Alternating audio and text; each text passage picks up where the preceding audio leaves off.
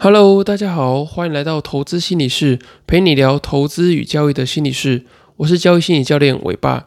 今天这集呢，想跟大家聊聊坚持投资信念的六个心理建议。我们常常会听到别人说，投资是一种信仰。那我觉得这句话呢，确实是有它的道理。如果你没有办法把它当成是一种信仰来看的话呢，你怎么有办法维持那么久？可是市场中其实它的考验啊，跟诱惑是非常多的。那我们怎么有办法一直去坚持投资的信念呢？所以这集呢，想跟大家分享六个坚持信念的心理建议。第一个呢，就是要去培养自我控制的能力。那我之前在第六十四集《投资与交易中如何自我控制》，然后教你五个锻炼意志力的心理秘诀里面，有提到说，呃，有五个我觉得可以在呃增加你自我控制的能力。那第一个呢，就是你要强化自我监测的能力，也就是说呢，你要去不断的去做自我的觉察，觉察你在这个自我控制的过程中呢，有没有发现什么样的问题。然后是什么样的这个心理状态去影响到你？还有呢，你要去强化这个我要去做的这个意志力，就是在这个投资的过程中啊，你要知道你自己要去做什么事情。例如说呢，你知道你自己要去研究，要去做这个持股续报的动作。那第三个呢，就是你要去强化我不要去做的意志力，就是呢，你可能在长期投资的过程中有非常多短期的诱惑嘛，那所以呢，你就要知道说你自己这个事情是你不要去做的，就是你不要去做这个短期的呃交易啊、短期的操作等等的。那第四个呢，就是你要去减少自我的批判。你在这个长期投资的过程中啊，你要去减少诶对自我的这个批判跟否定。这样的话呢，才可以强化你的这个自我控制。那在这个五个自我控制的秘诀里面的最后一个呢，就是你要找到你自己真正想要做的事情。就你在长期投资的过程中啊，其实你一定是有一件事情你特别想要去做的。例如呢，你可能想要透过好好的工作，好好的去存钱，然后存到一笔退休金，再搭配上你的投资，产生这个复利的效果啊，被动的收入等等的。那如果这是一件你真正想要去做的事情，你也把它当成是你自己生活的信念的话呢，你就可以增加在投资过程中的这个自我控制的能力。那第二个坚持投资信念的这个心理建议呢，就是你要去避免用短期的结果啊，或是他人的这些呃交易的绩效来过度的去评价自己。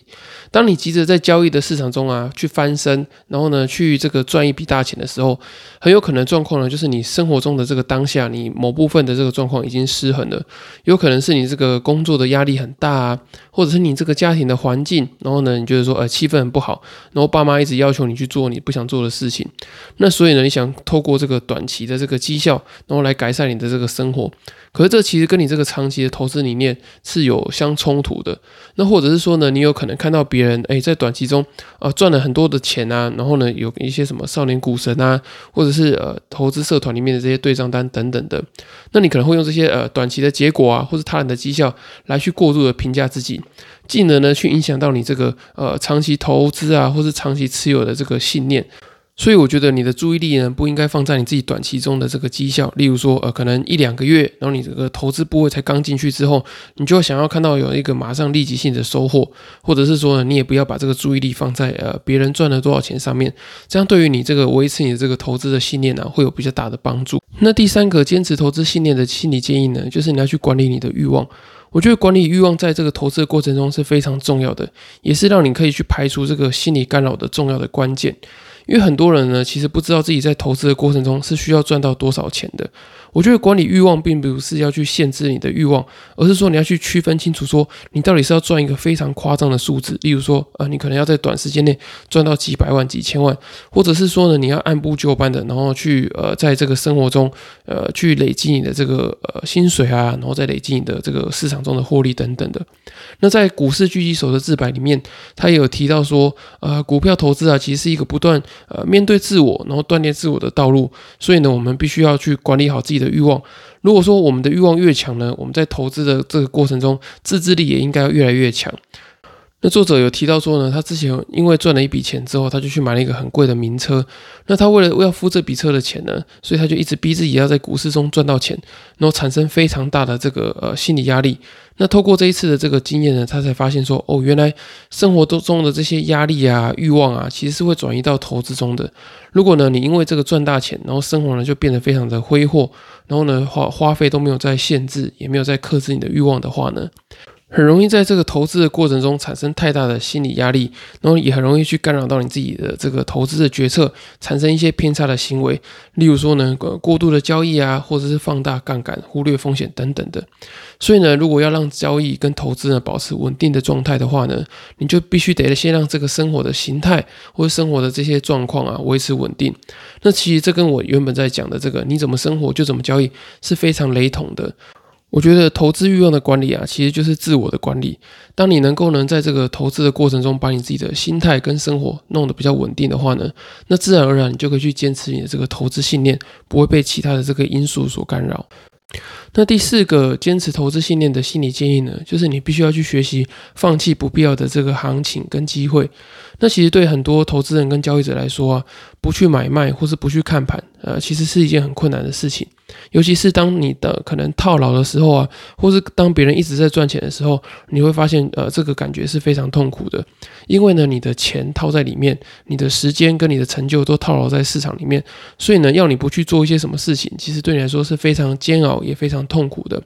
那我觉得要避免这样的状况，你就要先清楚说自己在这个投资市场中你要的是什么，你的呃你当初的这个心理的预期啊，你投资的初衷是什么？你也要知道你每一个当下的这个心理状态，才有办法在行情不好或者是呃赚钱赚的比没有比别人快的时候呢，做到这个放下呃市场的机会，并且呢认真的去做这个工作啊，认真的去过生活，再把这些工作跟生活所累积到的这些金钱投入到市场里面。所以呢，你有些不是适合你原本投资计划或者投资策略的这些行情跟机会，你就必须得要去放弃。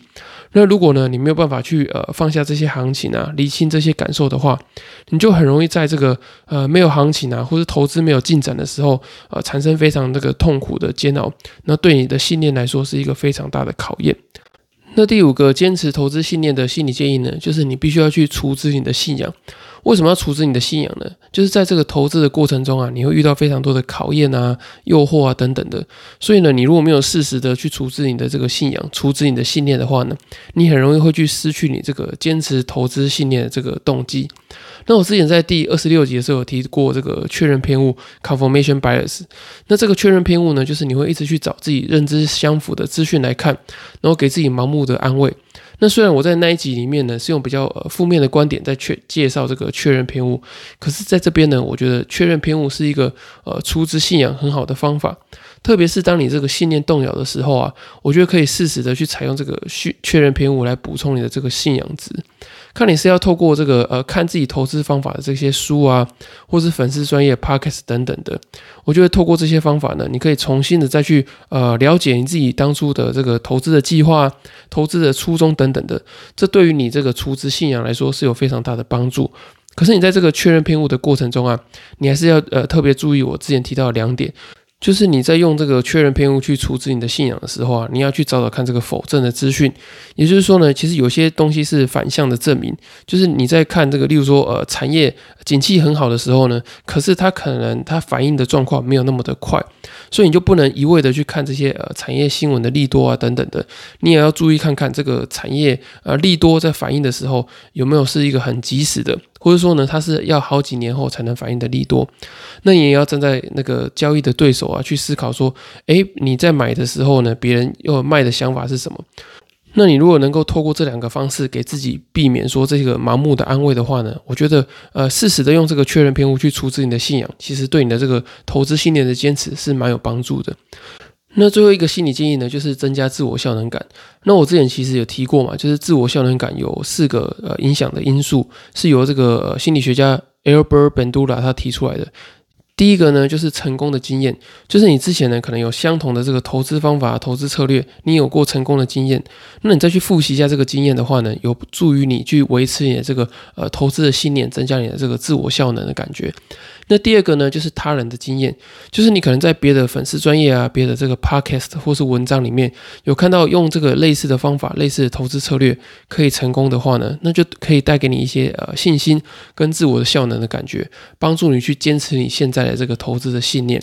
那第三个呢是社会说服，就是呢别人如果认为你有可能会成功的话呢，这也会增加你的这个自我效能感。所以呢，你不妨也去把你这个投资的信念去跟别人做分享。像很多这个投资的粉丝专业啊，我觉得他们一部分呢也是有基于这样的目的，就是说在透过这个分享自己的这个投资的理念啊、投资的价值等等的，那透过这样的方式呢，再去确认一次自己的投资的信念跟这个投资的方向。那这样的话呢，他们也会产生这个自我效能的感觉。那最后一个呢是生理的讯号。就是啊，你会发现你自己投入非常多的时间啊、精力啊，在这个投资的研究、投资的假设上面，那这会产生一个心理的回馈，让你觉得说呢，哦，我自己对于这件事情其实是很有把握的，因为你已经付出了很多的这个时间精力嘛。那这样的话呢，自然而然就会增加你的这个自我效能感。那透过这四个本杜拉他提出来的方式呢，你就可以去更有效的累积自己的自我效能感，进而呢去提升你这个坚持投资信念的这个效果。那最后呢，我想跟大家分享，就是其实你的这个投资信念啊是需要经营的，并不是说呢，哎买了之后放着不管，然后呢砍掉这个 A P P 就没事了。可是其实你的心里呢是会不断的去运作，不断的去想这件事情，而且呢在这个投资过程中啊，有非常多的刺激啊跟诱惑，会引发你呢去做一些呃偏。差的这些投资的决策啊，例如说呢，你可能做长线，可是呢，你看到别人有这个短线的获利啊，看到这些少年股神的绩效等等的，你就觉得说啊，我这样子长期的做投资是不是呃笨蛋？那我觉得你就会觉得说哦，我应该有一些呃需要去进场的这些冲动跟迫切性，这样的话呢，就会去影响到你的这个投资的信念。所以啊，我觉得你在投资的过程中啊，你要不断的去做这个自我的觉察。你看呢，虽然说你在持股续报的过程中啊，看似没有做交易的决策，可是呢，其实你决定不要去做决策，也是一种决策。这听起来有点呃饶舌，可是你想想看哦，你在持股续报的过程中啊，其实就代表着你每一个时间点你都在看多。